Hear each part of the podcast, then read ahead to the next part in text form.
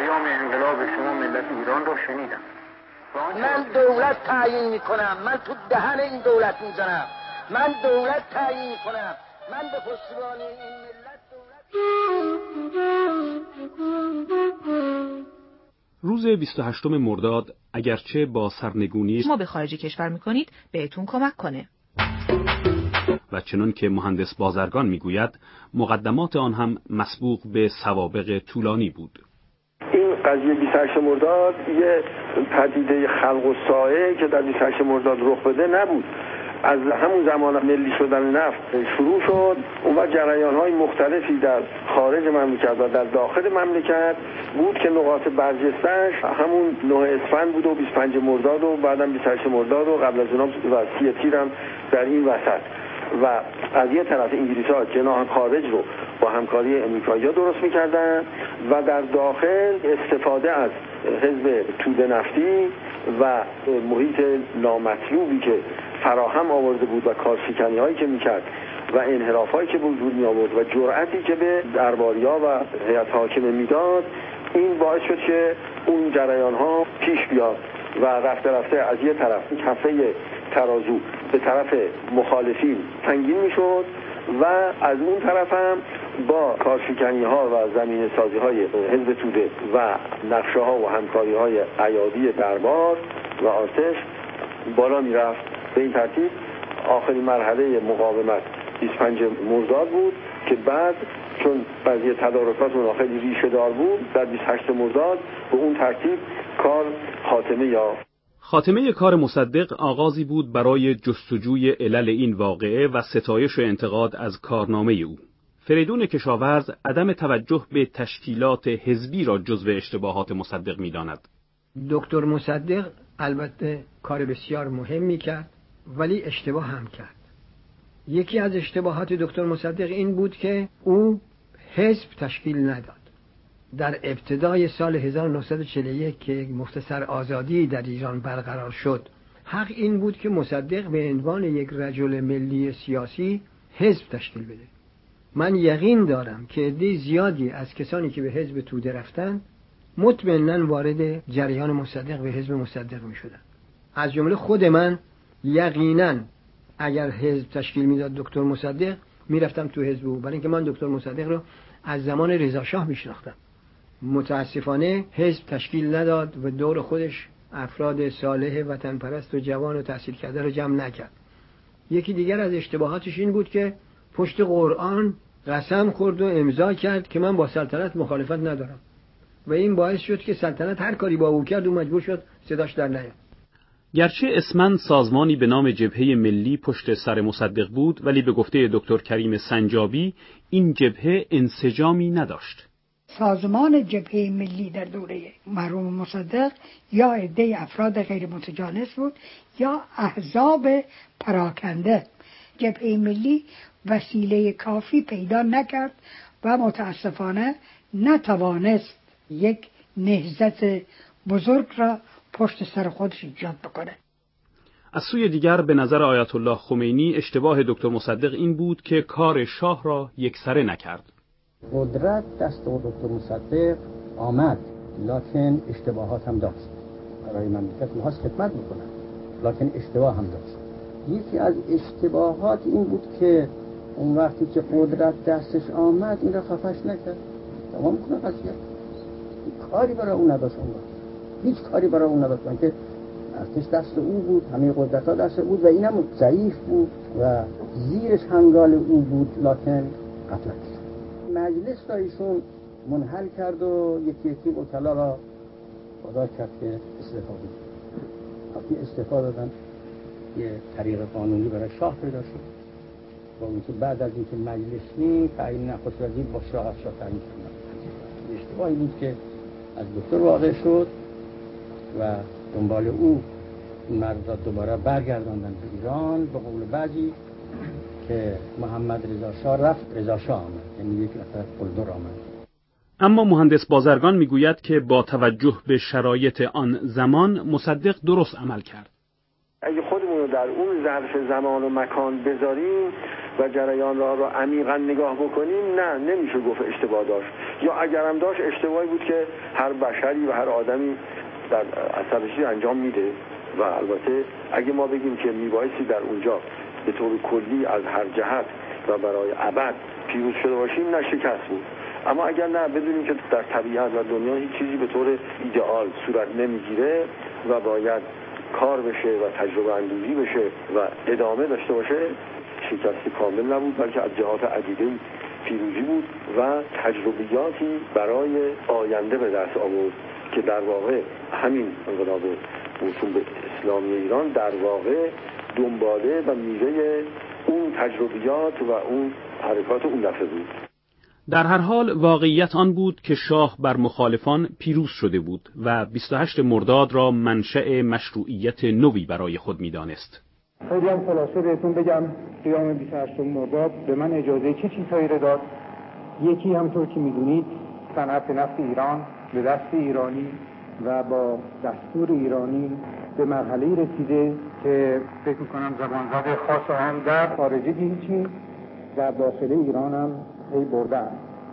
آثار استعماری که در مملکت ما موجود بود یکیش همین موضوع نفت بود که این دستگاه رسوند به جایی که پیشنهاد فروش با پنجاه درصد تخفیف نفت کرد که نتیجهش ما از قرارداد گس از لحاظ مالی بدتر بود. بعد چون خرید نفت از جاهای دیگر. برای کسانی ها راحتتر بود؟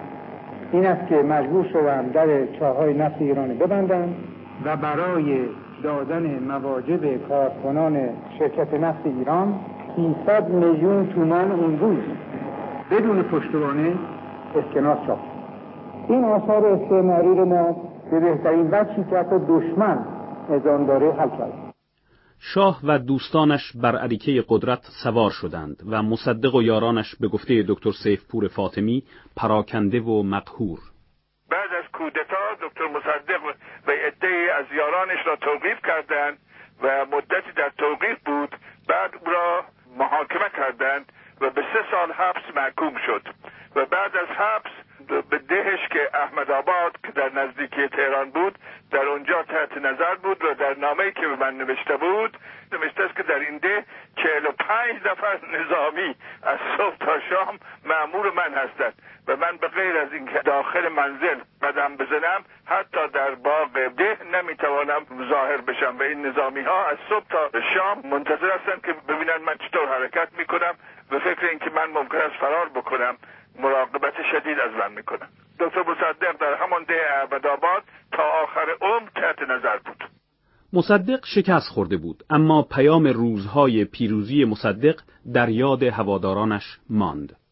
این مبارزه با روح و جان ملت پیوند دارد و مردم ایران به خوبی درک کردند که این جهاد عظیم ملی بر سر هست و نیست و مرد و بقای یک مملکت شروع شده و با وحدت و اتفاق و فداکاری به این مرحله از پیروزی رسیده است. اونها که غیر از این فکر می کنند و به عظمت مبارزه نمی اندیشند چقدر شایسته و به که مجالی باقی بگذارند تا از این ورطه حوکناک بگذریم. مصدق خود از این ورطه نگذشت اما به گفته دکتر شاپور بختیار اصر مصدق در ذهن ایرانیان ثبت شد. یک چیزهایی است که در زمیر ناخداگاه یک ملتی هست به طور دست جمعی. و مردم بعد از مصدق یه مدتی کوتاهی که گذشت متوجه شدند چه از دست دادند و به کجا دارند میرند.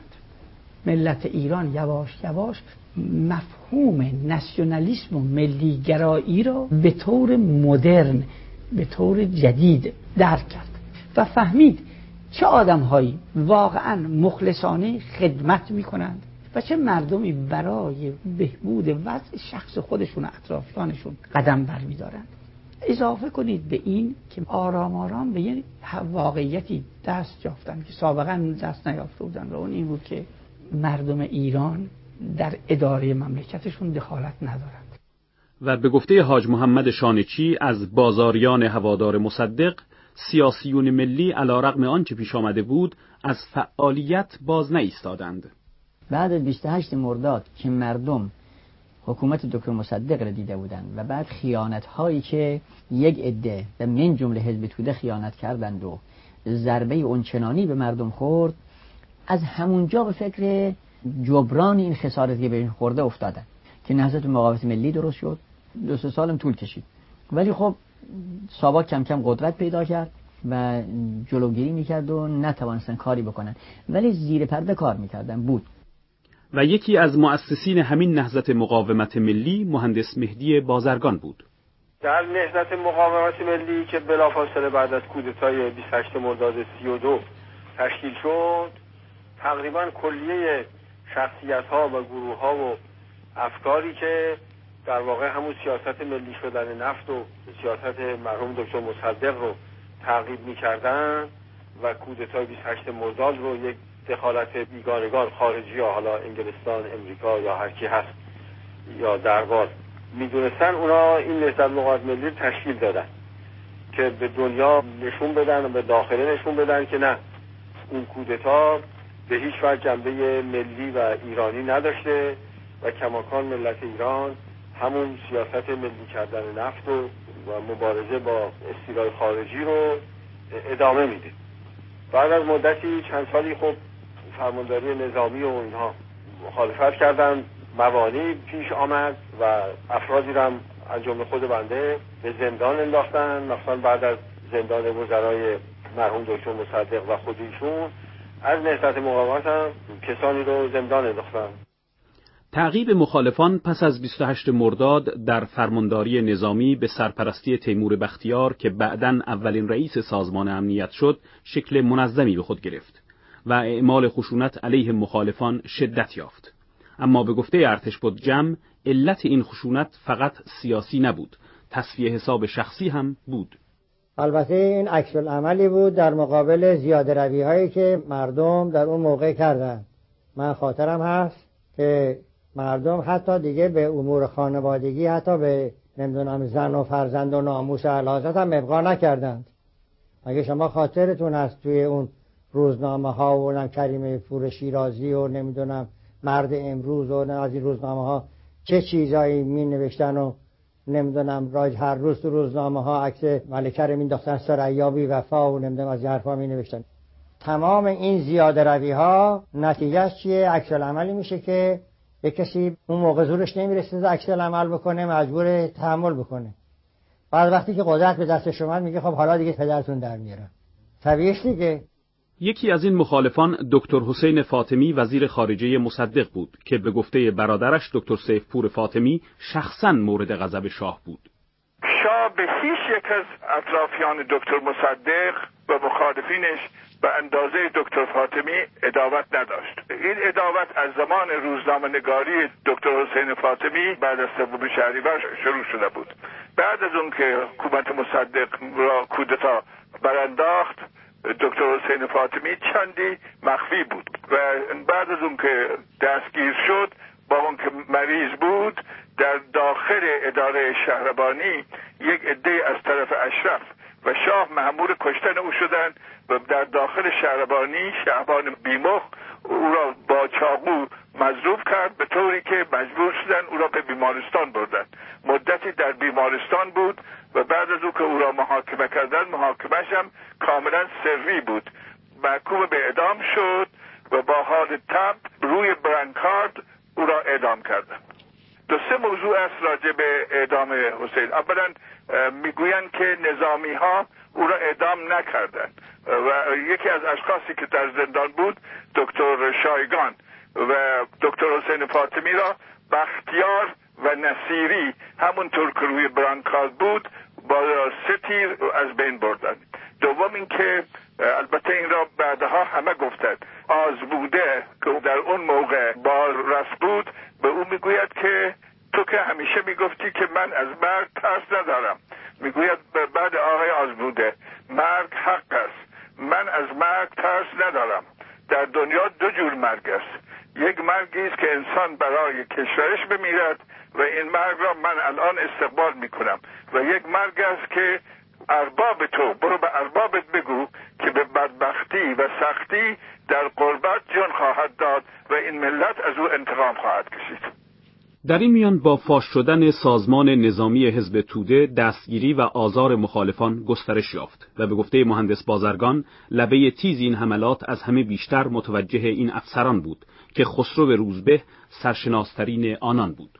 ابتدا لبه تیز حمله و آزار روی حزب توده بود.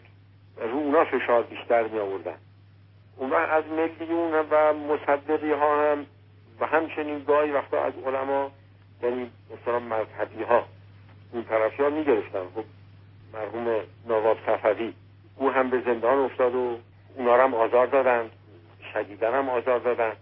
اما خب چون اونها دست قتل و کشتار برده بودن نسبت به اونها خیلی شدید بود. اون دوره حکومت نظامی که نهضت مقاومت تشکیل شد اونجا در واقع اول دفعه بود که با میلیون طرف شدن. ما در نهضت مقاومت روزنامه راه مصدق و مکتب مصدق رو راه انداخته بودیم و تظاهراتی می‌شد. یه تظاهرات خیلی مفصلی روزی که نیکسون که اون موقع معاون رئیس جمهور بود آمده بود. در بازار مردم بازار اینا اونجا چارپایی گذاشتن و نصف کردن و به انگلیسی حتی صحبت شده اینها. علیه اونها و علیه عمل کودتا و علیه شاه و اینها حرفای زدن و بعدم اون قضیه دانشگاهش بود آذر دانشگاه. بنابراین فرمانداری نظامی که بعدم شد ساواک و اینها اینها متوجه مبارزین ملی و مذهبی هم شدن و سعی هم کردن که بساتشون رو جمع بکنن و از بین ببرن. عده زیادی رو هم گرفتن. خصوصا بعد از اون نامه که علیه قرارداد کنسورسیوم یه شست هفتاد نفری امضا کرده بودن که مرحوم حافظ رضا روزآبادی بود. دوازده نفر اساتید دانشگاه بودن عده از وجوه بازار بودن. دانشجوها و از اشخاص مختلف از شناخته شده های اون زمان بودن. که نسبت به اونا شروع شد به سختگیری و عکس عملهایی نشون داد دستگاه. کارمندای دولت رو برکنار کردن.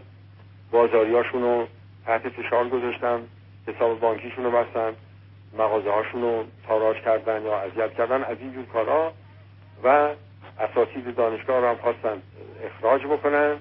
به رئیس دانشگاه آقای دکتر سیاسی گفتن که اینا رو اخراج کن. اون مقاومت کرد گفت من چیکاری نمی‌کنم.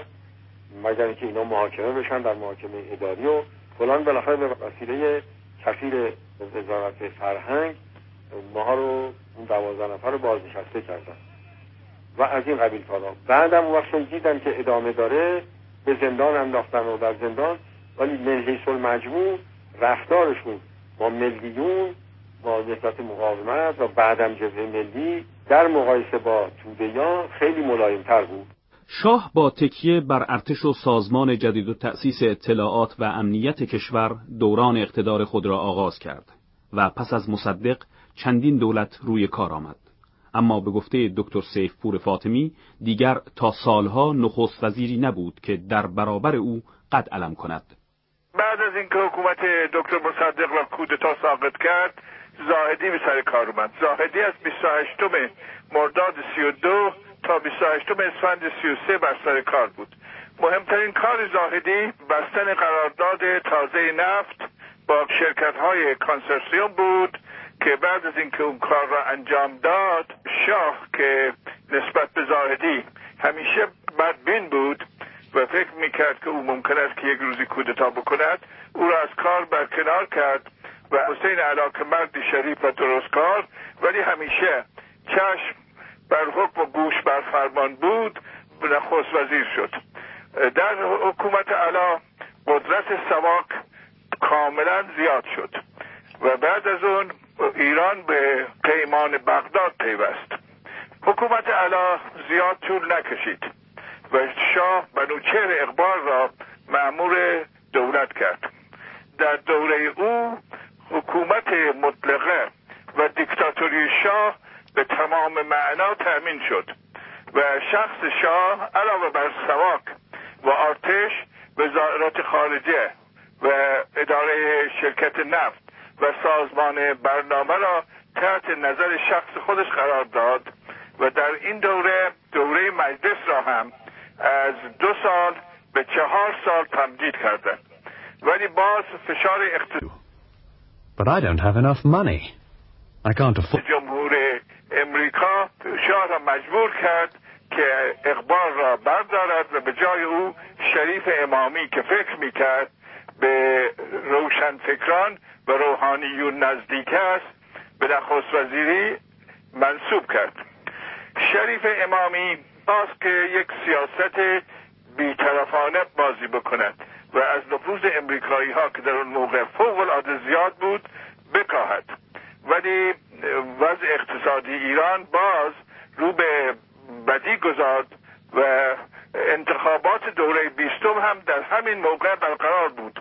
ولی چون فوق العاده در این انتخابات دزدی و فشار به مردم آوردن شاه مجبور شد که اون مجلس دوره بیستم را منحل کند و شریف امامی هم استعفا داد و در نتیجه دکتر امینی که در اون موقع معروف بود که مورد توجه امریکایی هاست و با کندی روابط صمیمانه دارد به نخست وزیری انتخاب کرد.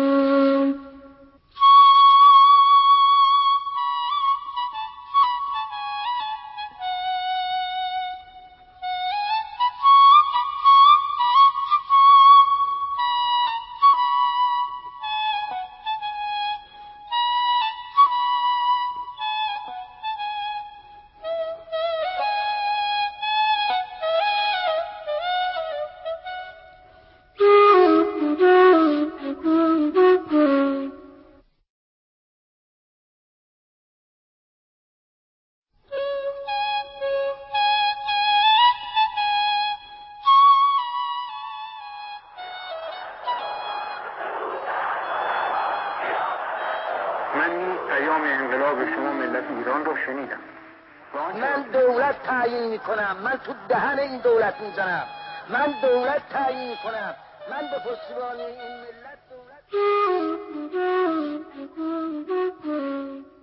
در اواخر دهه 1330 شاه زمام امور را در دست داشت و دولتها مطیع او بودند.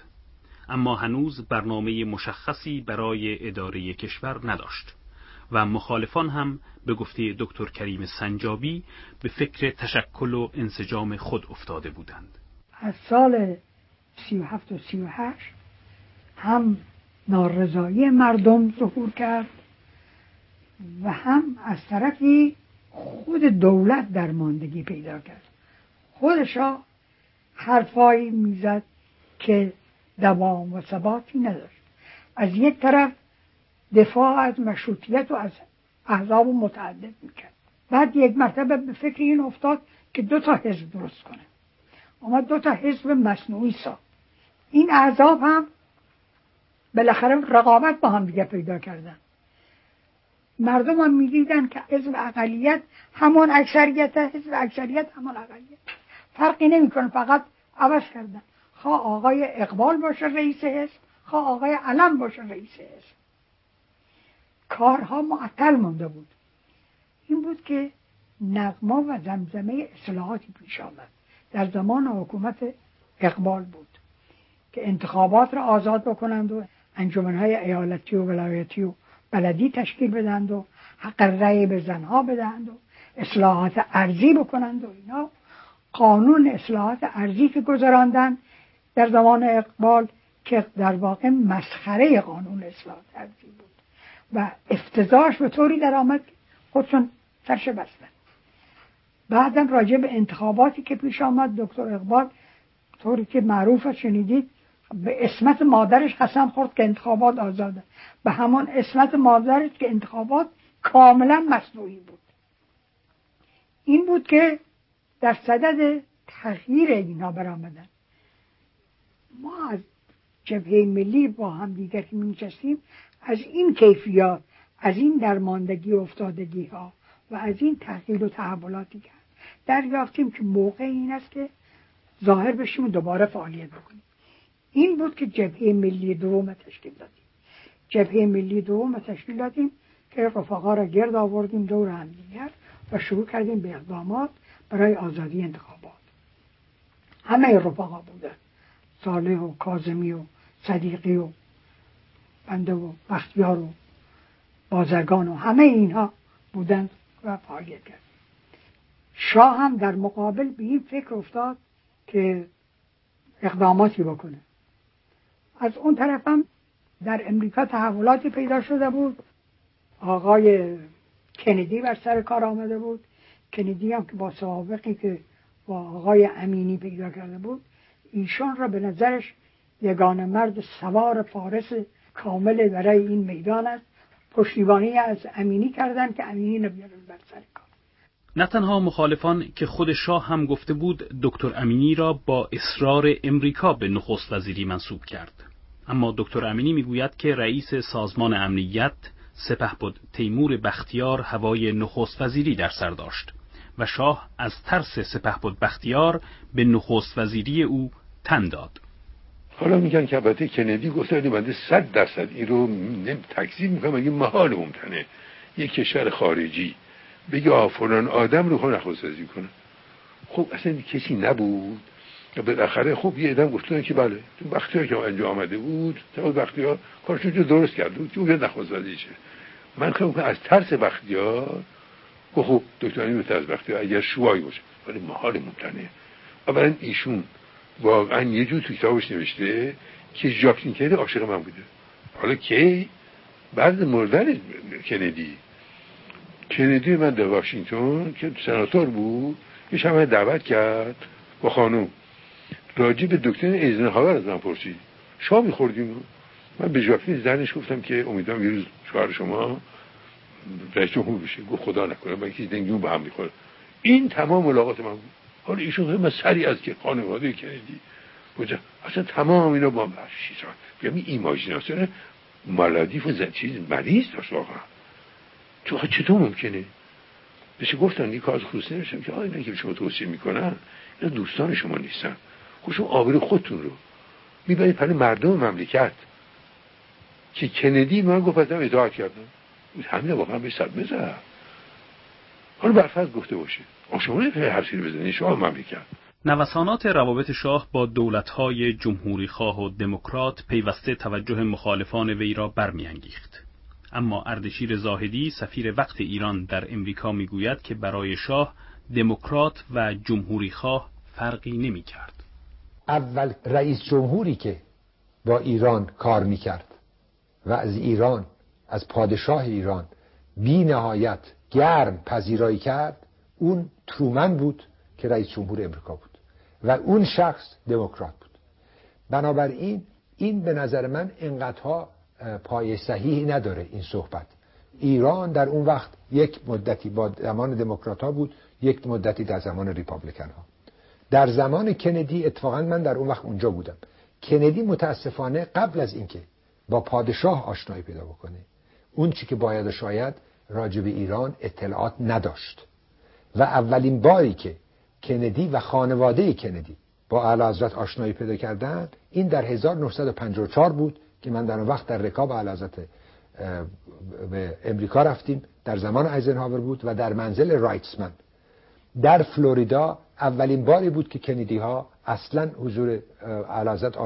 معرفی شدن و آشنایی پیدا کردن در اینجا می‌بینیم که کندی اول چه نظریاتی داشت بعد نظریاتش چطور عوض شد به همین دلیل پادشاه ایران رو دعوت کرد که به امریکا تشریف بیارن و وقتی که در اونجا آمدن در مهمانی سفارت شرکت کرد و بعد هم یه روابط نزدیکتری بین این دو کشور. البته بعد می‌بینیم که یک نوسان بالا پایینی بوده. یک وقت یک جریاناتی بوده که تفاهم داشتیم. یه وقتی هم جریاناتی بوده که تفاهم نداشتیم. با این حال حتی تأخیر رئیس جمهور نوگزیده امریکا در پاسخ به تلگرام تبریک شاه در میان دولت و مخالفان بیم و امیدهایی پدید می آورد.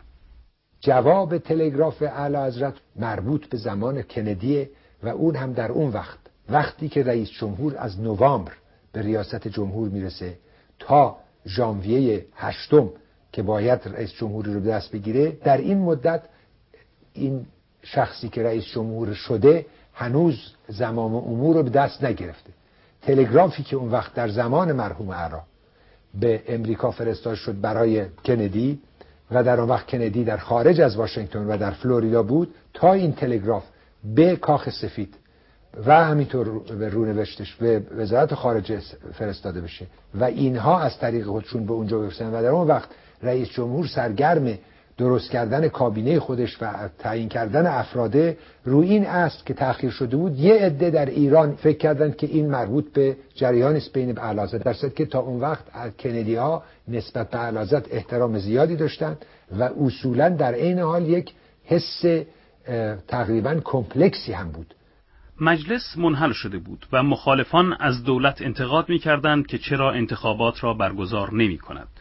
دکتر امینی هم برای خود دلایلی داشت. شاه نمی‌تونست خارج انتخابات نکنه. و این قضا قبلا می‌دونستم که اگر انتخابات رو شروع بکنم ایشون اولا سخت متوحش میشه خب سعی خواهد کرد که شاید بنده از بین ببره و در حضرت اخالت دستگاه نظامی غیر نظامی اونها که بالاخره مربوط به شاه بودن اینها ممکن نبود بزن که انتخابات طرز انجام بشه. کما که مصدق سلطنه با تمام اون قدرتی که داشت و وحشتی که داشت نتونست انتخابات انجام بده.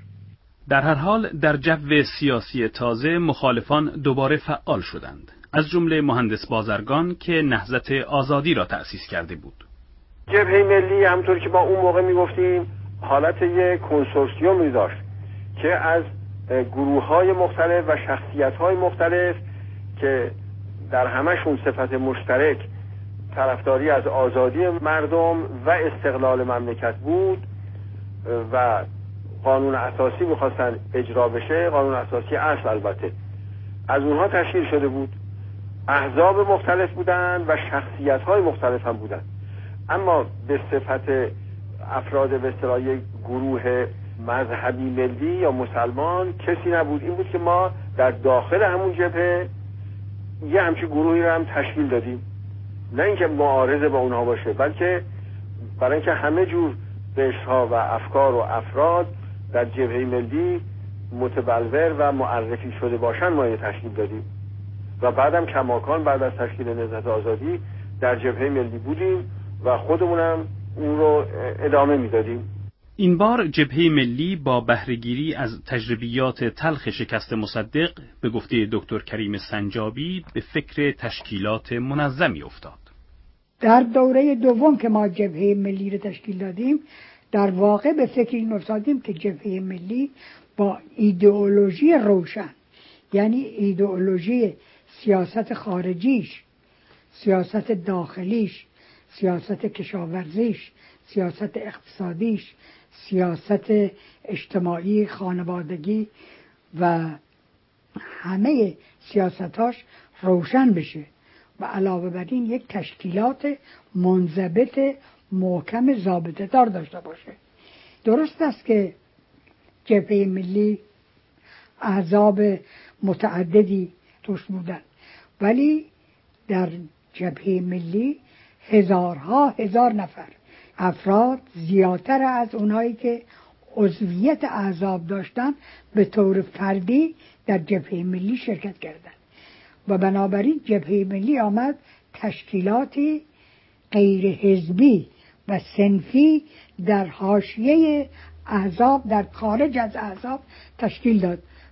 سنف بازاری ها یک تشکیلات داشتن سنف دانشجویان تشکیلات داشتن کارمندان دولت یک تشکیلاتی داشتن کارمندان بانک ها یک تشکیلاتی داشتن و کشاورزا یک تشکیلاتی داشتن کارگرای تشکیلاتی داشتن همه اینها تشکیلاتی داشتن که همه فرد فرد افرادشان عضو جبهه ملی بود.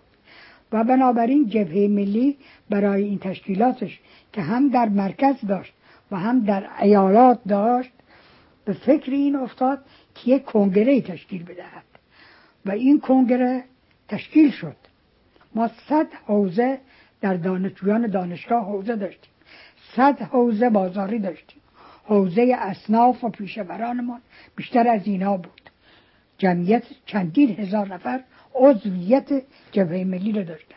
اینا صد هشتاد نفر نماینده معین کردن که دو کمیسیون تشکیل داد. یک کمیسیون اساسنامه یک کمیسیون منشور جبهه ملی. این منشور تهیه شد. منشوری که تمام مسائل اقتصادی و سیاسی و اجتماعی ایران درش پیش بینی شده. این که میگن جبهه ملی ایدئولوژی نداشته است غیر واقع در این جبهه ملی دوم ایدئولوژی کاملا روشن شد. همه اینا نوشته شد. علاوه بر اون اساسنامه که جبهه ملی چگونه تشکیلاتی داشته باشه شورا چطور باشه پیشبینی شورای پنجاه نفری کرد و بنابراین شورای جبهه ملی هم به این جور تشکیل شد. گذشته از اینها آنچنان که حاج محمد شانچی می‌گوید در آغاز کار دولت دکتر امینی جبهه ملی می‌خواست از اختلاف شاه و دکتر امینی به نفع خود استفاده کند.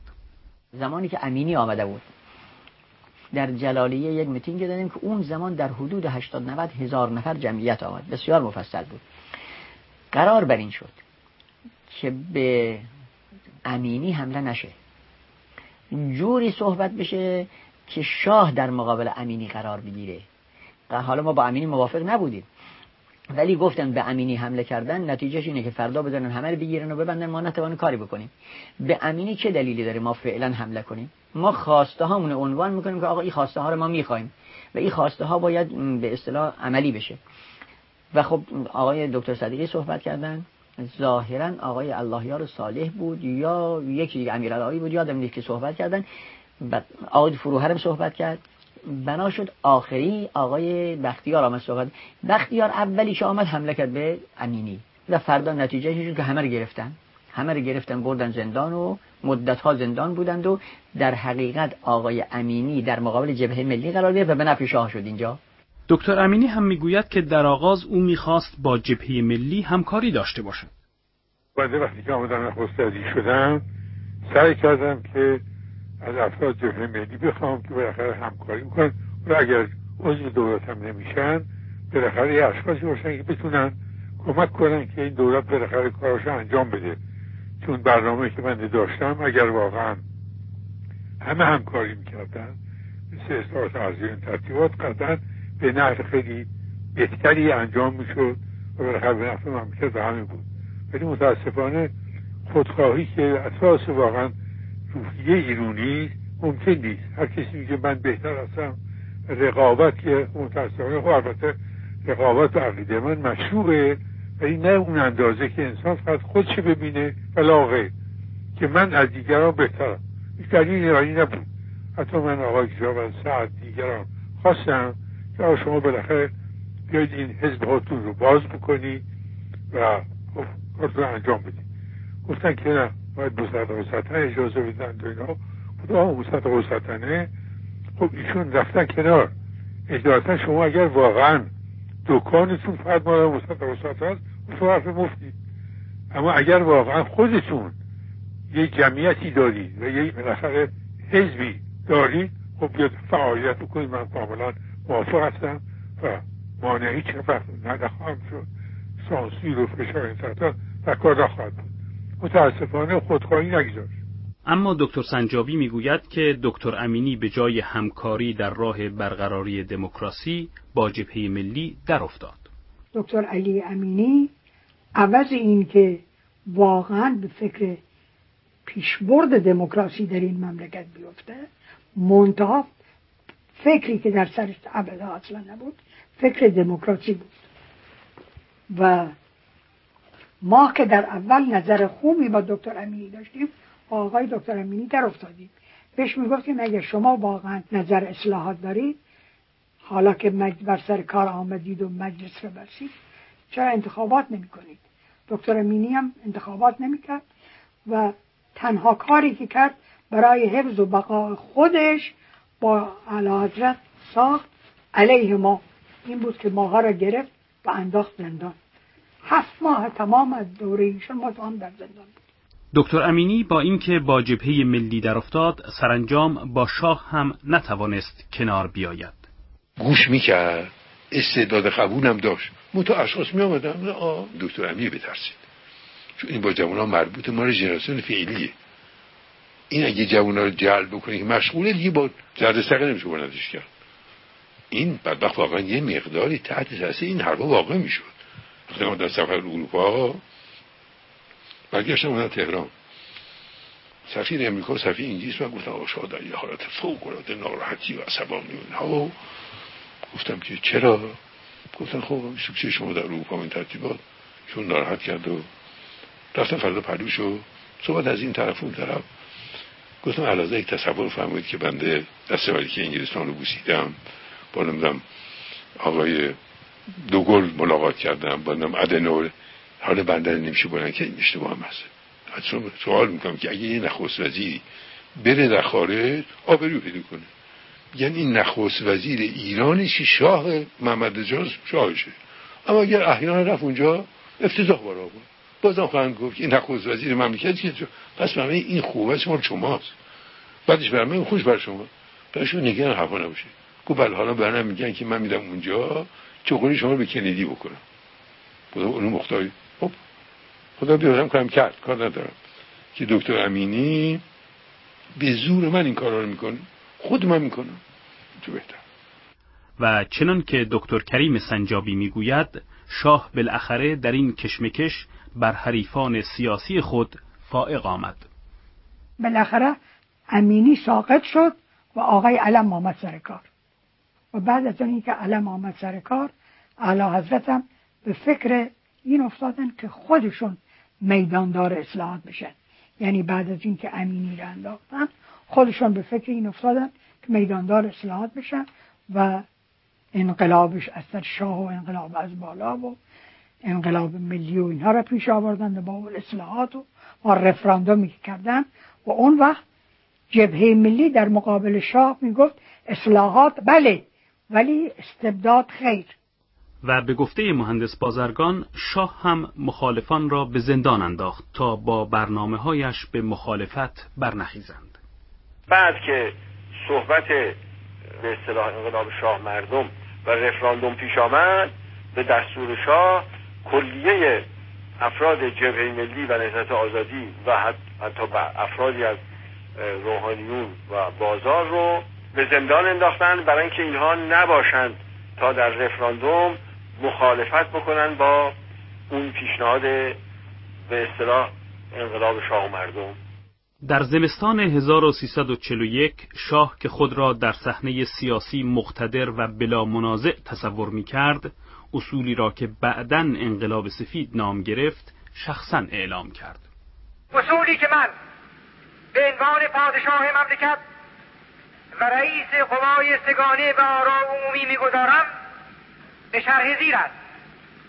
یک الغای رژیم ارباب و رعیتی با تصویب اصلاحات ارضی ایران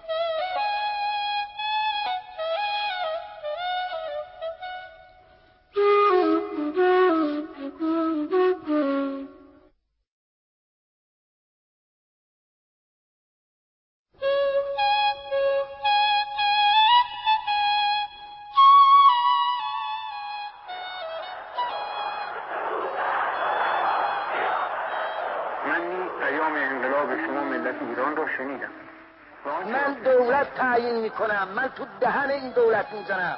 من دولت تعیین می‌کنم. من به پشتیبانی این ملت دولت در تابستان 1341 شاه دوست دیرینه خود اسدالله علم را به نخست وزیری گمارد که دولتش هم مورد اعتماد و هم مطیع بود. گرچه حرکت سیاسیون مخالف مهار شده بود اما در میان روحانیون نیروهای تازه‌ای در شرف تکوین بود که با دولت سر آشتی نداشت. آنگونه که ابوالحسن بنی صدر می‌گوید روابط روحانیت و دربار پیوسته نوساناتی داشته. علل اصل روحانیت با خانواده پهلوی خوب نبود در دوره مصدقی روحانیت به طور عمومی از دولت مصدق حمایت می‌کرد چون از خانواده پهلوی که علل اصل بدش میآمد از تودهیر هم که خب و دین و خدا و همه اینا دشمن می‌دونستن به طریق اولا بد می‌دونستن. اینها قشری از روحانیت یه قسمتی از روحانیت با دربار پهلوی بود از ابتدا خصوصا بهبهانی و گروهی از روحانیان که در مرکز با او کار می‌کردن اینها مخالف مصدق بودند و موافق دربار. و بعد که آقای کاشانی هم با مصدق در افتاد و به تدریج به اصطلاح روحانیت فاصله گرفت از حکومت دکتر مصدق. و در این زمان به گفته اردشیر زاهدی شاه در حفظ روابط حسنه با روحانیون میکوشید و با آنها مشورت می‌کرد.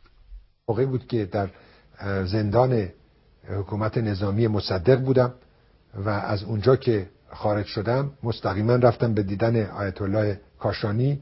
چون اون وقت من خیلی ارادت و احترام داشتم به آیت الله کاشانی و در اون زمان من هم با آیت الله کاشانی و هم با آیت الله بهبهانی و آیت الله عظما بروجردی خیلی ارادت داشتم و بعد هم در جریاناتی بود که چه موقع مصدق و نه اسفند چه بعد که اهل حضرت می‌خواستن یک زن خارجی بگیرن که پیغام آیت الله عظمای بروجردی رو و همینطور مرحوم امام جمعه و همینطور آیت الله بهبهانی و نظریات آقای آیت الله کاشانی رو به حضرت گفتم و بالاخره اون وقت از این فکر منصرف شد. در جریان 28 مرداد در میان روحانیون گروهی علنا از ملیون حمایت می کردند و گروهی از دربار. اما اکثر روحانیون از درگیری مستقیم در سیاست پرهیز داشتند که در صدر آنها مرجع اصلی آیت الله بروجردی بود. اما ابوالحسن بنی صدر می‌گوید نظر آیت الله بروجردی به خصوص در ماجرای 28 مرداد هم برای شاه و هم مخالفانش اهمیت بسیار داشت. شاه به او تلگراف کرد از روم شاهی سابق و او جواب نداد الا بعد از آمدن شاه به تهران ولی به هر حال در واقع دو فاکتو و بعد هم در عمل اون رو پذیرفت ولی در روزهای آخر حیاتش با اون شاه سابق به شدت سرشاخ شده بود.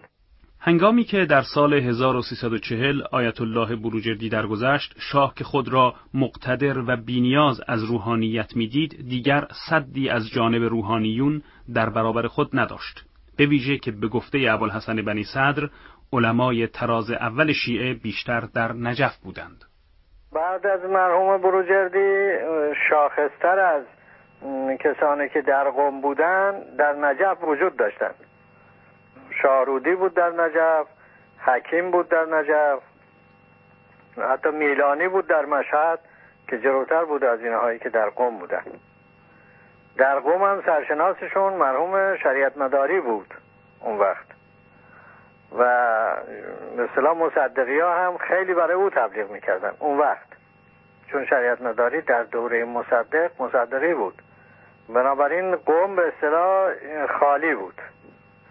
الا اینکه تلگرافی کرد شاهی سابق به حکیم و این سبب شد که قوم دوباره جان گرفت. چون اون آدم جوری بود که به هر کس تلگراف می‌کرد روز از نظر مرجعیت ساقط می‌کرد.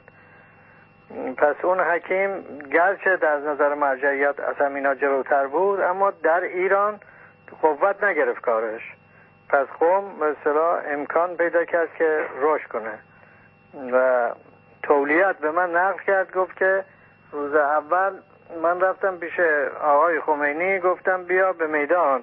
گفت نه من حالا تکلیف ندارم. حالا این آقایانی که هستن اگر از عهده برآمدن که خب هستن و من به همون تدریس خانم اگر نه اون وقت میام جلو. آیت الله خمینی تا این زمان رساله عملیه ننوشته بود اما در تدریس و تربیت شاگرد بسیار کوشیده بود. او را در خارج از حوزه چندان نمی شناختند ولی شاگردانش به او بسیار اعتقاد داشتند. یکی از شاگردانش آیت الله حسین علی منتظری است. ایشون امتیازی که دارند از سایر مراجع تقلید این که همینطور که در مسائل فقهی که محل تقلید مردم از مشاهدن در مسائل فلسفی و مسائل عرفانی که جنبه معنوی داره ایشون در اون اون هم اجتهاد دارم و سی سال پیش ایشون درس اخلاق درس عرفان می‌گفت. اینجا همه طبقات شرکت می‌کردن. این امتیازی برای آیت الله خمینی که در این رو امور معنوی هم مجتهد هستن و کارشناس این مسائل هستن. توجه به فلسفه و عرفان آیت الله خمینی را در حوزه قم قبلا به انزوا کشانیده بود. اما به گفته شاگردانی همچون حجت الاسلام رفسنجانی توجه به عرفان او را از مسائل زندگی باز نداشت. در حدود سال 25 به بعد شرایطی پیش آمد در حوزه قوم که ایشون منزوی شدن خانه نشین شدن سالها که یکی از ادله اختفاء بعد فلسفی ایشون همین حالت بود. ایشون در اون دوره با اخلاق سر کار زیادی پیدا کردند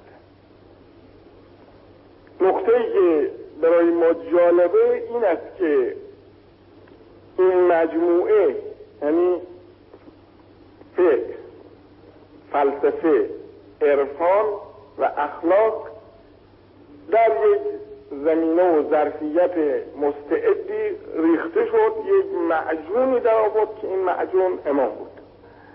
و حالا کسی که جهان رو با استدلال شناخته و در سیر و سلوک به خدا پیوسته که عوارض منفی غرور علم رو از خودش ریخته غرق در دریای هستی شده به خدا وصل شده ولی خلق رو هم فراموش نکرده. همین توجه به خلق و مسائل روز بود که کم کم آوازه آیت الله خمینی را به گوش سیاسیونی همچون دکتر کریم سنجابی رسانده بود.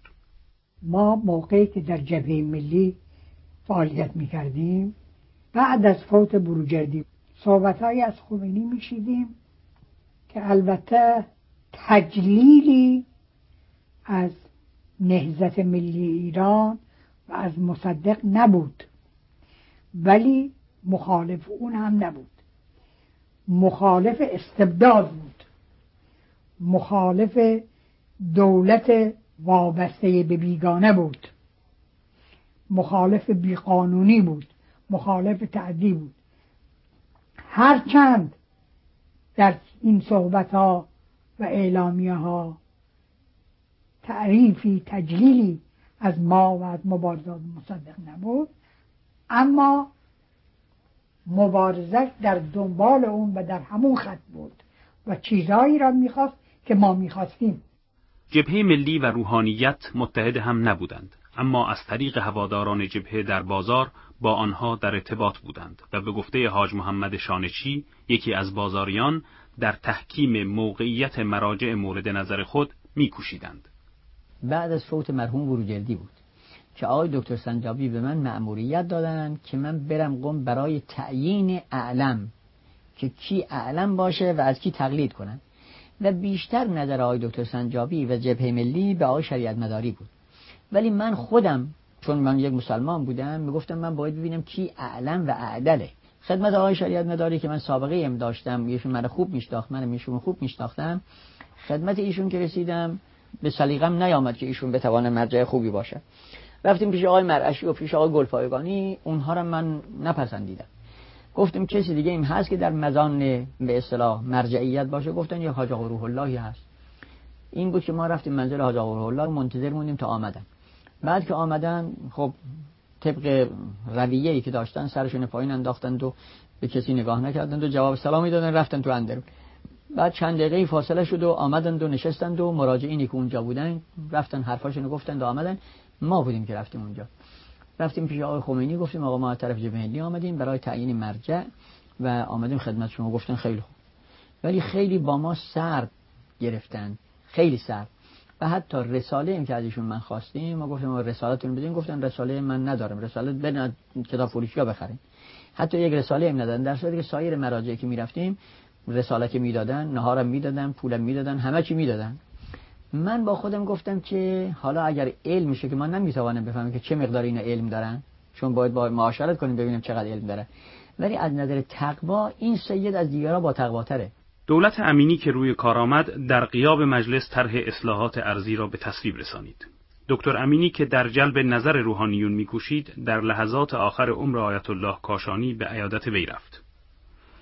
روحانیون قبلا با اصلاحات ارزی مخالفت کرده بودند. دکتر امینی برای جلب حمایت روحانیون به قم رفت و از آن جمله از آیت الله خمینی در خانه اش دیدن کرد. در موقع نخستازی بودم و رفتم به قوم مدرس بود. نشسته بود سرخ سرخی داشت این ترتیبات و آقا تب داره. خب همین رافش بود. برای اصلاحات عظیم رفته بودن به قوم. برای اینکه رفته آخونده دیده بودن کرک می‌کنه. ولی این یک کلمه صحبت نکرد. ابدا هیچ واقعا صحبت واقعا چیزی که من میگم آدم روشن فکریه به گفت آقای این موضوع طلاق مبتزل شده. دارن دلیل دفتر دستی و طلاق بدم. شاهد می‌خواد دلیل می‌خواد. گفتم چش اسلام می‌کنیم و بلند شدم. از اون اتاقش تا دم در یه باخچه بود. گفتم شما همه تب دارید این ترتیباتو سزاوار با من بود. گاهی تو این کرد گفتم چرا؟ گفت تا دم در نمیاد. گفتم خواهش کنم که تفتین نکنید و خیلی هم داشت اثر کرد برای اینکه رفت بالا. که نخواستنی نزدیک خمینی رفته. دکتر امینی که استعفا داد دولت علم لایحه انجمنهای ایالتی و ولایتی را تصویب کرد در این لایحه به زنان حق رأی داده شد قید اسلام از شرایط انتخاب کننده و انتخاب شونده برداشته شد و برای سوگند منتخبین به جای قرآن کتاب آسمانی ذکر شد. این لایحه خشم روحانیت را برانگیخت و به گفته ابوالحسن بنی صدر حملات آیت الله خمینی به دولت علم شدیدتر از دیگران بود. اولین اطلاعی که مردم از وجود او پیدا کردند نامه ها و تلگرافاتی بود که به مناسبت انتخابات های ایالتی و ولایتی به اصطلاح عنوان شده بود. و این تلگراف ها او خیلی داغتر خوبنده تر در جامعه جامعه عصبانی اون روز مطلوبتر می نمود بر اثر حملات روحانیون و تظاهرات اعتراضات سرانجام دولت علم این لایحه را لغو کرد. اما شاه که به گفته داریوش و همایون مصمم بود تا به نظام خود جان تازه‌ای بدمد حاضر به عقب نشینی نبود. نظام سیاسی ایران بعد از نزدیک به ده سال که از 28 مرداد گذشته بود دچار رکود و عقب نشینی و خطر از دست دادن کلی اعتبار خودش شده بود. باید در اون زمان یک حرکت تازه‌ای شروع می‌شد و یک جان تازه‌ای به رژیم پادشاهی داده می‌شد. علاوه بر اینکه محمد رضا شاه خودش رو جانشین رضا شاه می‌دونست و می‌خواست که اقداماتی رو که پدرش کرده دنبال بکنه و شاید هم ته دلش نمی‌خواست که از پدرش عقب بمانه. به حال این یک ضرورت تاریخی بود در اون لحظه این اصلاحات و شاه در آغاز شاید با کمی تردید ولی به سرعت و به زودی با عزم خیلی استواری به این اصلاحات اقدام کرد و همونطور که پیش بینی می‌کرد اصلاحات ارزی دادن حق رأی به زنان و پایگذاری سپاه دانش و بعدا سپاه های دیگه سرزندگی و تحرک تازه‌ای به تمام نظام سیاسی ایران داد و دلیل عمده بود برای پایداری رژیم در برابر مخاطراتی که از همه طرف تهدیدش می‌کرد. برای شاه یکی از این مخاطرات روحانیونی مثل آیت الله منتظری بودند که بر نقش سیاسی اسلام بیشتر تأکید می‌کردند. ما اسلام را دینی می‌دونیم که در تمام شعون بشر وظیفه بر انسان معین می‌کنه همینطور که جنبه های معنوی و ایدئولوژی انسان را اسلام در نظر می‌گیره همینطور امور اقتصادی امور سیاسی برای که بشر در زندگی احتیاج داره به مسائل اقتصادی به مسائل سیاسی مسائل خانواده. بنابراین چون اسلام دین کاملی ما می‌دونیم انسان را از اون وقتی که به دنیا میاد یا قبل اصلا انقاد نطفش در نظر میگه تا وقتی از دنیا بره و اگر یه کسی بگه من در اینجور مسائل سیاسی دخالت نمی‌کنم معنیش یعنی بعضی از مسائل اسلام می‌ذارم کنار. وقتی شخص میشه نؤمنو به بعضن و نکفرو به بعض و این غلطه. و شاید مثلا بعض بگی که در مذهب مسیح مثلا اینجور بوده که بودن کار داور را به داور به سپار کار قیصر را به قیصر. این از نظر اسلام غلطه. گذشته از این به گفته احسان نراقی روحانیون در اداره جامعه برای خود حقی قائل بودند و شیوه عمل شاه را نمیپسندیدند. بندی هم هست همون موقع که مرحوم میلانی آمده بود تهران. با ملای روشنی بود آدم خیلی بازی بود. من می‌رفتم پهلوش. یه روزی من گفتش که این شاه می‌دونی؟ حواسش پرته. گفتم چطور؟ گفت این می‌خواد اصلاحات ارزی بکنه. خب به ما بگه. ما باید تطبیق بدیم اینو با اصول شرع می‌تونم تطبیق بدیم. یعنی راه داره هر چیزی از آن شرعی نیت اگر صحیح باشه ما پیدا می‌کنیم فرمش رو صورتش رو بستا. حتی راجع به رأی زنان نسوان. ولی با گردن کلفتی که می‌خواد عمل بکنه ما زیر بارش نمیریم. کار ما هم خراب می‌کنه. ما بالاخره با مردم باید راه بیاییم.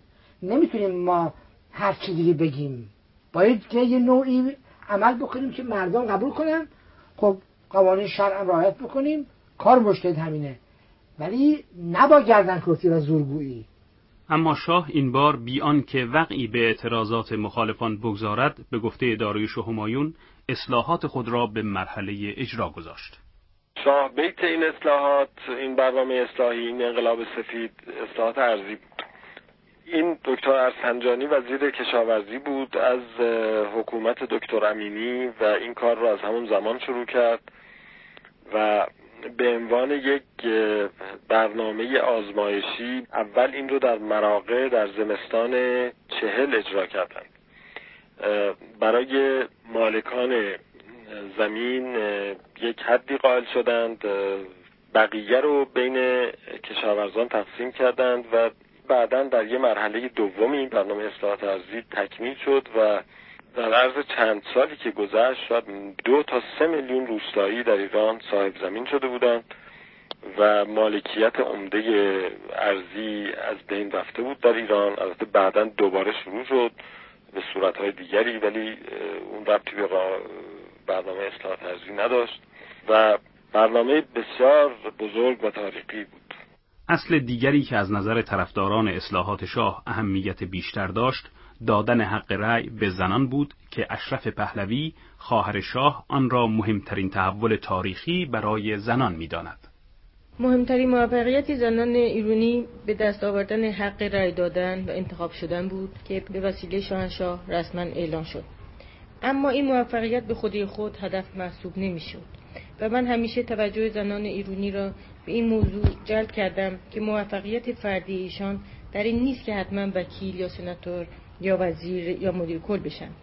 این مقامات در دستش ایشان هست ولیکن زنها باید مثل مردها مدارج لازم رو طی بکنند و شایستگی خودشان را در کارها نشان بدهند. اصلاحات ارزی و دادن حق رأی به زنان منتقدانی هم دارد. احسان نراقی یکی از آنهاست. شک نیست مهم بود. اصلاحات ارزی مهم بود. اینکه مثلا کسانی بودن صاحب 50 سی 40 پارچه ده بودن و خب زار این حق داشتن یه چیزی بود که از پیش مدت ها همه اصلاح طلبان طالبش بودن. مهم بود. ولی اگر بعد از اون اولا این اصلاحات ارزی به طرز به طرزی اداره می‌شد که کمک کنه به بار رفتن بازده کشاورزی و متمرکز کردن بیشتر کشاورزان در منطقه روستایی. و بعد هم اگر طبقه مالک از بین رفت مالک بزرگ جای او رو یک طبقه جدیدی به نام بخش خصوصی جدید که از امتیازات زیاد برخوردار بود نگیره. یعنی اختلاف طبقاتی رو گفتن با اشاره که شما با تحولات بعدی از بین نبردید هزی جهتی بیشتر هم کردید. بنابراین لطف اصلاحات ارزی از نظر اجتماعی و سیاسی با سالهای بعد تقریبا سپری شد. دوم مسئله رأی زنان بود که خیلی به این مسئله شما تکی داشتید. خب در مملکتی که همه مردم می‌دونستن که انتخابات اساسی نداره آزاد نیست. حالا ده تا 15 هم خانم بیان تو مجلس. مجلسی که مردم در انتخابش اثر نداشتن و قبلا دولت و ساواک و دستگاه های انتظامی و غیره تعیین می‌کردن لیست کاندیداها رو چه اهمیت داشت که زنان رای بدن؟ ده تا خانم اونجا باشن یا نباشن؟ اما داریوش و همایون می‌گوید حتی نفس قانونی کردن حق رأی زنان فارغ از شیوه اجرای آن گام مثبتی بود. در هر جامعه اول باید چارچوب های حقوقی درست بشه و خود چارچوب حقوقی اگر اصلاح بشه یک پیشرفتی است در جامعه و تسریع می‌کنه حرکت جامعه رو و اون محتوایی که توی اون چارچوب خواهد آمد هم زودتر و آسانتر خواهد آمد و هم شکلی که قبلا این چارچوب حقوقی بهش داده خواهد گرفت. در قدم مثبتی بود خانم ها توانستند با استفاده از این قانون به مقامات مهم کشوری برسند. در طول تاریخ ایران ما شاهد ورود زنان به عرصه سیاسی و اداری و اجتماعی تا این حد نبودیم. بعض زنان همیشه در تاریخ ایران در حال تحت شعار مردها بود. این اولین باری بود که زنان ایران در یه حد مساوی با مردان قرار گرفتن. از نظر حقوقی حالا میفرمایند که آزادی نبود ولی خب اقلا به طور مساوی نبود. چون قبلا زنا در جامعه که آزادی نبود هم دچار تبعیضاتی بودند. جدا از حسن و عیب این اصلاحات شاه مخالفان بسیار داشت که منتظر فرصت بودند و خود را آماده نبرد می‌کردند.